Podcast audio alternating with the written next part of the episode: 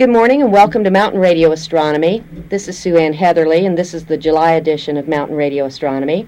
We're taping actually on July 4th for this month's edition because we have a very special guest to introduce you to in just a couple of minutes. So happy July 4th, everybody, even though you're listening a week later.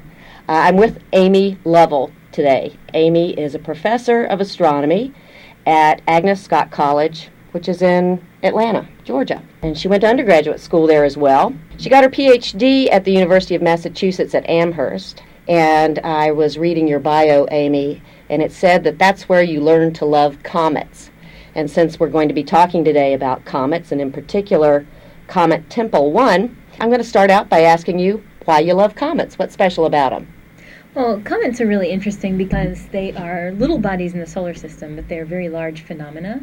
And comets can uh, contain the gases and the, the dust and the ices that were preserved from the very beginnings of the solar system. And so by looking at the comet, it's kind of like um, looking your roommate's freezer to see what it is that's been uh, lurking back there for a long time. the comet is what's in the freezer of the solar system, and it can tell us what's um, what where we came from and what our past is. Okay. I've heard of comets described as dirty snowballs. Why are they described like that? What are they made of?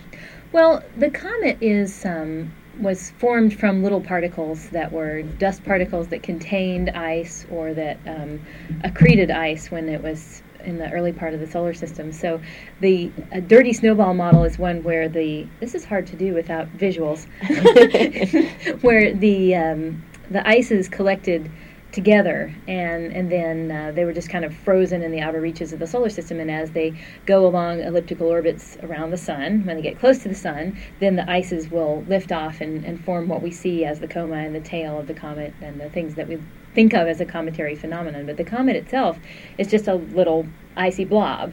And that dirty snowball was formed way back when, when the planets were forming, and these were just the chunks of the solar system that never got formed into planets. So probably what's in the comet is the same thing that's in Jupiter, the same thing that's in the Sun, the same thing that's in Saturn and on the Earth to some degree. And that's what we'd like to know is what were they like then because they've been preserved all that time. So the dirty snowball idea is that the um, little chunks of uh, carbon, hydrogen, oxygen, and nitrogen that formed together when the solar system was forming accreted on pieces of ice and, and chunks of dust, silicates, and those kind of things, just like the stuff in our rocks here on Earth.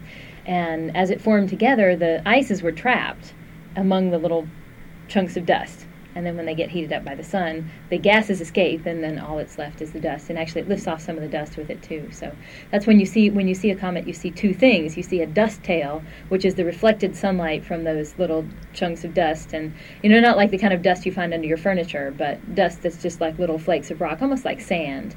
And then um, the gas tail is the kind of bluish glowing one that you see usually next to the to the dust tail, and that's um, fluorescence, just like the kind of light you see from a neon light or the kind of light you see from your fluorescent lights in your house. Okay, so not all comets get close to the sun, do they? Are there comets out there that don't uh, oh, yeah, come in close to us? There are lots of them. Uh, most estimates say that there are somewhere between 100,000 and a million comets wow. uh, way out in the outer reaches of the solar system. When I say the outer reaches, I mean 100,000 times further than the Earth is from the Sun, so really, really, really distant. And occasionally, some gravitational perturbation or just a really long orbit will, will bring one of them in. But the number that we see in the inner solar system are really, really a tiny fraction of what's out there. And most comets we'll never see because in, in one human's lifespan or even in a 100 year period of scientific inquiry into comets, then we've seen only a tiny little fraction of what's really out there to be seen. I suspect people remember Halley's Comet that passed by, I guess, in the 80s. 86. 86 was the last time, and it has a period where it comes nearby of about 76 years. Is mm-hmm. that right? So this is a comet that that goes back out into the outer reaches of the solar system, I guess, and then comes back in. How does that work? That we only see it once every 76 years. Right. Well, on an elliptical orbit, an object moves more quickly as it's closer to the sun. So um, when it's zooming through the inner solar system, it does so in about a year or less. And then the other 75 years, it spends pretty far from us. I'm not sure how far out it goes. I know that it goes well beyond Saturn's orbit. And um, that's why it's very difficult to see, because when it's not fluffy and it's not making all of the um, ice sublimate into gases, it's really hard to detect a comet because even Halley's comet, which is a big comet, it, um, it's about the size of a major city or smaller, and to see a dark blob in space that's that small is really difficult. And you can see in the night sky when you see Jupiter, it just looks kind of like a star, and it's an enormous planet. So if you can imagine trying to see a little dirty snowball right. that far away, it's pretty hard. Okay, so when the comet gets close to us to the sun, or any comet does, you, you use the word sublimate that the uh, that produces the tails, the two tails that you might see with a comet, and tell the folks what sublimate means. Okay, sublimate is is like evaporate, but instead of going from a liquid to a gas, it's going straight from an ice to a gas. Um, you've seen sublimation if you've ever um, experienced dry ice. You see dry ice, and and the uh, ice goes um, without turning into a liquid straight from from the solid dry ice into um, carbon dioxide vapor.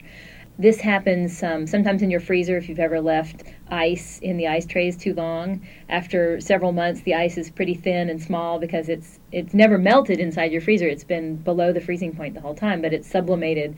And um, a lot of frost-free freezers have this problem because the ice cubes will sublimate in your freezer. So it's a phenomenon most people have experienced, but it may, may not be a term they've heard. But it's the idea is the phase change from solid to liquid and gas, but it just skips the liquid phase. And that's what produces the pretty tail that we exactly. can see. And that's really about the only time you can see a comet with the naked eye, usually, right? When right. it's close enough to the sun to produce a tail. And about the time, the only time you can see a comet with the naked eye is not only when it's close to the sun, but when it's also well placed uh, with respect to the Earth. They have to be close enough to us for us to see them. A comet can be close to the sun, but around on the other side of the sun or um, a good distance away, so we still can't see it. Comet Hale Bopp, for example, which was uh, with us in 1997, it was unusual that it was further away from us than the sun is, and we could still see it because it was such a large comet and so enormously productive. Um, that's unusual, though. A comet like Hyakutake, which was here in 1996, was um, only 10% the distance between the Earth and the sun distance from us, and so we could see it very well while it was a good distance from the sun and, and nice and warm and and doing all that good. That was a really pretty comet. It was gorgeous. A lot of people like Hale Bopp better, but Hyakutake was so big. I mean, it took up so much of the sky. It was really amazing here in Green Bank. Yeah, when you have a good dark location, uh, you can't beat a good close comet with a nice long tail like that. Hale Bopp was better for city dwellers because that was the only thing they could see in the light polluted skies. But in a good place like this, um, I would have to agree with you that Hyakutake was a better spectacle to see. It was amazing. But you're here today, and in a few hours, you're going to be using the Robert. Byrd Green Bank telescope to take a look at a a different comet, and that comet is called Tempel 1. Yes. And you're looking at this comet at a very specific time for a very, very specific reason. And I thought maybe you could uh, enlighten us a little bit about the Deep Impact mission that's providing you with this opportunity to look at Tempel 1. Tell us about the Deep Impact mission. Sure. The Deep Impact mission um, is a different kind of, of mission. It's a discovery mission, one of the um, NASA programs of relatively fast, less expensive missions. And the idea behind it was uh, instead of just passively looking at something, flying in orbit around a planet or landing on a planet and taking some, some observations from there or flying by a moon of Saturn or something like this, that this would be um, an active spacecraft. And the idea of the active spacecraft was that it was going to make an impact on the comet, literally, and um, fire a over 300 kilogram chunk of copper into the comet with the intent of making a big hole. And this is something that hasn't been done um, since we crashed spacecraft into the moon in order to try to simulate seismic activity on the moon to, to see to study the, mm. the surface of the moon. And that kind of active um, interventionist approach to, uh, to solar system study hasn't been done in many years. So that was an, a neat thing about the Deep Impact mission. And the idea is that we don't know a lot about comets. We have this dirty snowball model, but we can't right, go right up to the comet and ask it, what are you made out of and, and how, are you, how do you behave? And really, we're restricted to looking at them when they're very far away. The tail is a beautiful thing, and, it, and it's, it's what allows us to see how the comet is um, is behaving and, and, where the gases are going and what the gases are. But it obscures the nucleus, which is what we'd really like to know if we want to know about the origins of the solar system. So by making a hole in the nucleus, the whole idea is that we can see, pardon the pun, um, that we can see what is inside the comet underneath the, the surface and, and hopefully maybe unearth some new um, some new materials. And so the the impact, the whole purpose of the impact was to not destroy the comet, but to actually upset it just a little bit so that it would um, spew some new ice and dust and, and uh, some things into space so that we can see what it's made out of and um, something about its structure because if a comet is really solid like a rock or really cold and, and hard like an ice cube then um, it would be very hard to make a good sized hole in it. On the other hand, if it was like a pile of sand and really just a loose conglomeration of, of little particles, then the impactor would be like dropping a rock in a bowl of flour. It would just kind of sink in and, and not have a big effect. And so the hope was that it would be somewhere in between those two situations, and that seems to be what we have with this uh, with this impact. Was that it made a good sized hole? We don't know exactly how large yet, but it made a um, a good splash and uh, did release some new material and has been interesting, and hopefully will continue for the next week or so to be interesting to see. So the this actually happened, folks, uh, while we were sleeping, I think, uh, last night, but on July 4th, that this spacecraft that NASA launched when a year ago or uh, it was in January. In January, January Okay, that it it rendezvoused with the comet. It unleashed another little spacecraft mm-hmm.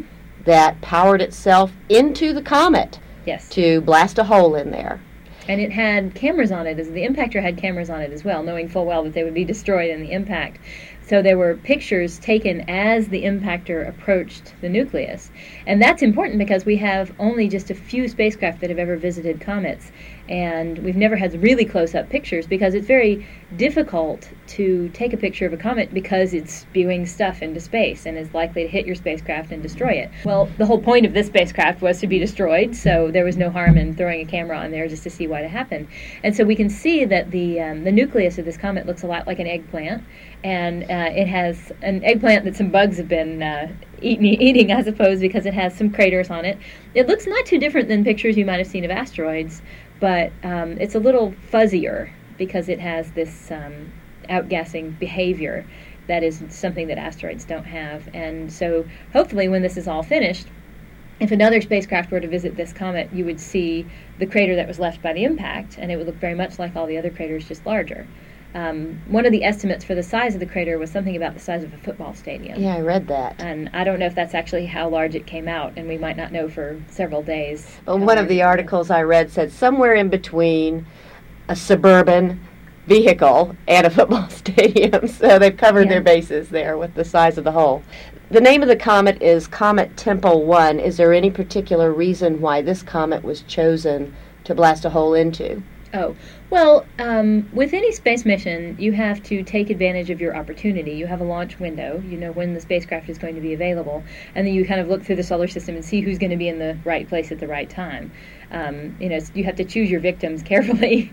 Um, and Comet Tempel 1 was chosen because it had an orbit which brought it close enough to the Earth that um, it would be a relatively easy flight for the spacecraft to get to it, but it was not in an Earth crossing orbit. So any damage that was done to the comet would never have any possibility of, of uh, sending debris to impact the Earth. We obviously don't want that to happen and um, it just happened to be in the right place at the right time. Now, you mentioned Halley's Comet. It was uh, the very first comet discovered, and periodic comets are given numbers as well as names. So, Comet Halley is comet number one. If you've ever heard of Comet Encke, it's comet number two. Tempel 1 is comet number nine. So, it's been known for a relatively long amount of time, has a well established orbit, which is very important for the ability to actually overtake it and fire an impact um, onto it, because if it were, were an unknown orbit, um, it would be more difficult and we, want, we might miss, and that would be very disappointing. Absolutely. disappointing, but we're not disappointed because it happened. I mean, this thing blasted a hole in the comet. That's so great. I, I don't have internet where I live in Durbin, folks, so I haven't seen the pictures yet, but Amy's been over at the Science Center this morning printing out pictures for people to see, and I'm going to go take a look after I'm done here with this interview. Well, you're here, though, to use the, the Green Bank telescope to look at this comet. The the crash has already happened. The collision has happened. Tell us first of all why radio telescopes can study comets, and then we'll ask you specifically what you're here to to learn. Okay, well, radio telescopes are um, are uniquely placed to look at molecules, and comets are full of molecules because the ices are made of molecules, primarily of the atoms carbon, hydrogen, oxygen, nitrogen, those kinds of things. The most common constituent of a comet is water, just plain old H2O. It, there's lots of it on Earth. We're all familiar with it, but that's the problem: is that there's lots of it on Earth. Our atmosphere is full of water, especially on a humid day, as we all know in the summertime. Those do get that way then um, it's hard to observe water from the Earth because it's hard to distinguish what's Earth based water and what's comet water. So, uh, what we're doing is trying to look at OH, which is what happens if you remove one of the hydrogens from H2O. It just becomes HO or OH, and then a free hydrogen goes floating off into space. And that process is that uh, high energy ultraviolet photon from the sun smacks into the water and separates the hydrogen from the H2O. And the OH we can observe in the radio. There's um, a band about 1 gigahertz, which is about an 18 centimeter wavelength. Um, that we can use to observe OH, and that is well placed to be used for the Green Bank telescope to, to have a look at. And there are only a few radio telescopes on Earth that are large enough to detect a phenomenon this faint this is one of them. We've been using the Arecibo telescope as well, but um, Arecibo can only look more or less straight up, and so we have to um, we have couldn't look at it after early June. It was past the range of um, positions in the sky that could be observed from from Puerto Rico. So we have made the proposal to observe here during the during and after the impact. And there's a telescope, I believe there's one in France and one in Australia that are trying to do the same thing. And we're spread out all over the earth with the hope that uh, whatever interesting happens, one of us will see it. That's right. Three three telescopes are better than one, and actually there are many many telescopes taking a look from the ground. Yeah, there was a huge coordinated uh, effort. There's um, a website at, at JPL that has uh, collected the names of the collaborators, anybody who has achieved telescope time for this um, for this event, and I think every major telescope uh, was really involved in some way in this impact. And there were people all over the globe um, observing, people are observing right now from uh, places in Europe and Asia, I think. And the um, people in Hawaii have pro- probably finally gone to bed because they uh, they were up all night surely observing there and people were sending email to an, an, email exploder that was going to all of us on the list just to say hey this is what we saw this is what we didn't see and um, those of you who have uh, who have the next shift on the other side of the earth please look for this because we think this is going to be interesting or don't bother with this because we didn't see anything and you might concentrate your efforts in other directions. That's really great I like that, that so many people were actually talking to each other and sharing what they found already. Now, as you said, you're going to be using the Green Bank telescope. You're going to tune the telescope just like you tune your radio dial. And you're going to tune it all the way up to 1,665 megahertz on the radio dial. So it's a little bit above your FM or AM, folks. You can't quite get there. And you're hoping to see radio waves at that particular frequency that will tell you that OH is there. Is that right? Right. Molecules have, uh, just like you and I do, have unique fingerprints. And if you use a spectrometer, then you can see what is the equivalent of the fingerprint of that uh, of that molecule. And so, if we see a, um, a pattern of, of spectral lines in uh, in that frequency range, then we will know that that's coming from OH.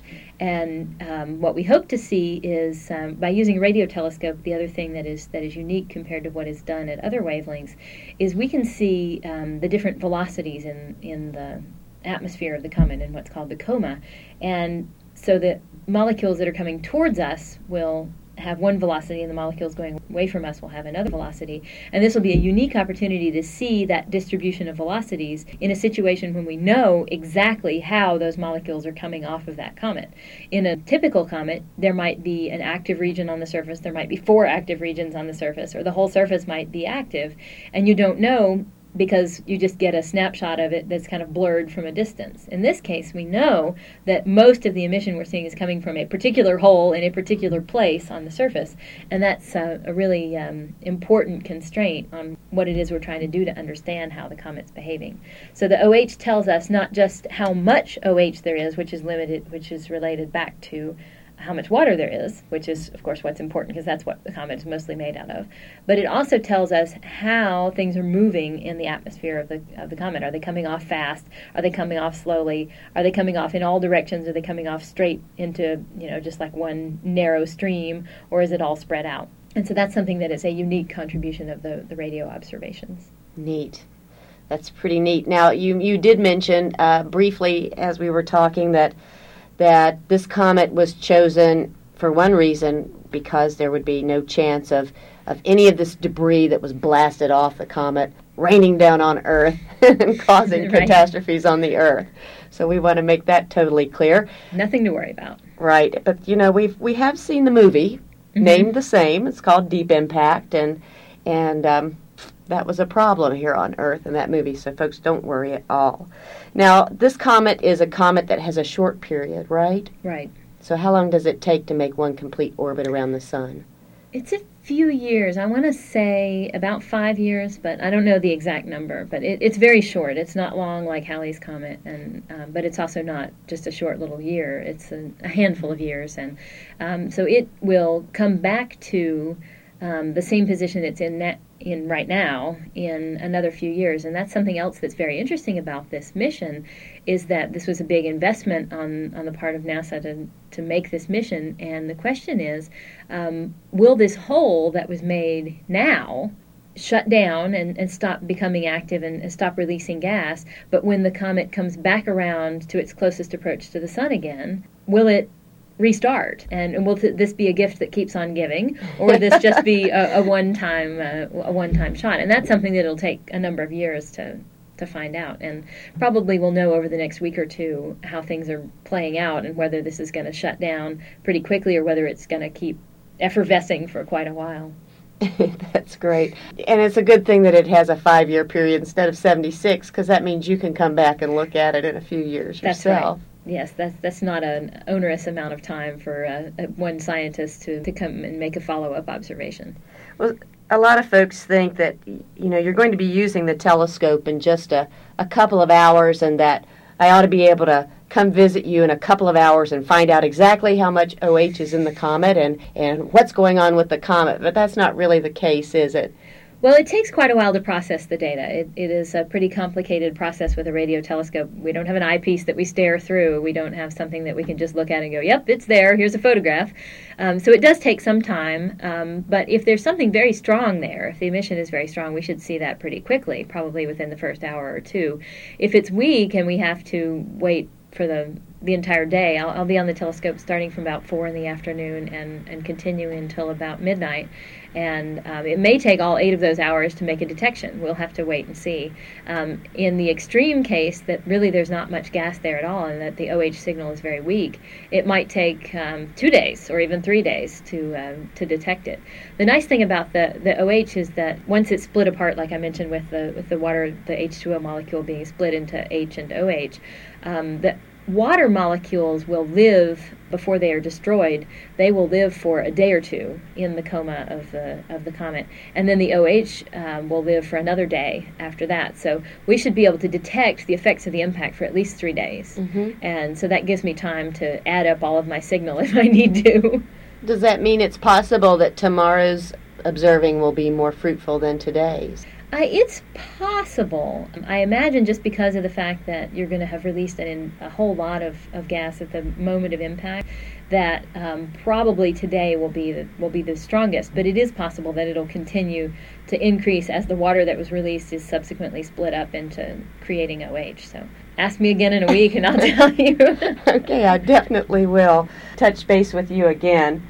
I'm uh, so pleased that you could join us a little bit before you start your observing run, Amy, and really good luck to you. We'll, we will check back to see how it goes. Thank you. I appreciate it. All right. Thanks very much. Bye bye. And if you'd like to learn more about the Deep Impact mission, you can go to www.deepimpact.jpl.nasa.gov, where you can find the latest images from the spacecraft as well as press releases and other information as it comes in from observatories around the world. Next, we'll talk with Kara Rose to find out what's going on at the Science Center. Hi, Kara. Thanks for being with us. Hello. Tell us what's happening. Well, the summer season is now halfway over, and we've been very busy with general visitors, workshops, and events. We've hosted StarQuest, a large scale star party. It was held last week. We've hosted Gear Up, a student development program for ninth graders entering high school, and we have several additional professional and student workshops scheduled through the remaining weeks of summer as well. Neat. I guess uh, I should say that we'll be we'll be relieved when we successfully complete the rest of our student and teacher workshops this summer. Some Yes. of them we haven't done before, so we're And that keeps you very busy. charting new territory. I would like to take this opportunity to update listeners on upcoming August events offered to the public. The Science Center does continue to offer the Star Lab programs every Thursday at 2 p.m. They are open to the public. It's a planetarium program, it's limited to about 15 guests. So we do recommend that reservations be made in advance, and a fee of $3 per person applies. We also offer a high tech tour through the working areas of the observatory, and those will be held on the second and fourth Wednesdays in August. It begins at 3:30 p.m. Again, there's a charge of $3 per person and limited space, so we do recommend reservations. We do have a monthly star party scheduled for August 27th, which is a Saturday. It is free of charge. It begins at dark as usual. And again, if cloudy skies prevail, it does have to be canceled. And on Friday, August 5th, the monthly Film Fest will feature Galileo's Battle for the Heavens, which is a PBS Nova presentation. And I believe it's about an hour long. And this film night's free of charge, and it begins at 7. And people can um, order pizzas and have some supper before the film if they like. Is that right? That's right. Uh, the local folks have been coming over generally around 6 and having pizza with their families and friends. It's good to pre order your pizzas on, on movie nights. It's helpful to the cafe staff if you order by 3 p.m. That way they can have them ready for you when you arrive. Great. And I wanted to give a quick reminder of the Science Center hours. We're open 8:32 a.m. through 7 p.m. during the summer. The guided tours are again free of charge. They're offered at the top of each hour, 9 a.m. through 6 p.m. The Starlight Cafe hours are 11 a.m. through 7 p.m. If you need to inquire about any of the events or the tours, you can call 304 456 2150. And as always, we look forward to having the listeners visit. All right. Thank you very much, Kara. That about does it for us today. Thanks for joining us. And I'll see you next month on Mountain Radio Astronomy.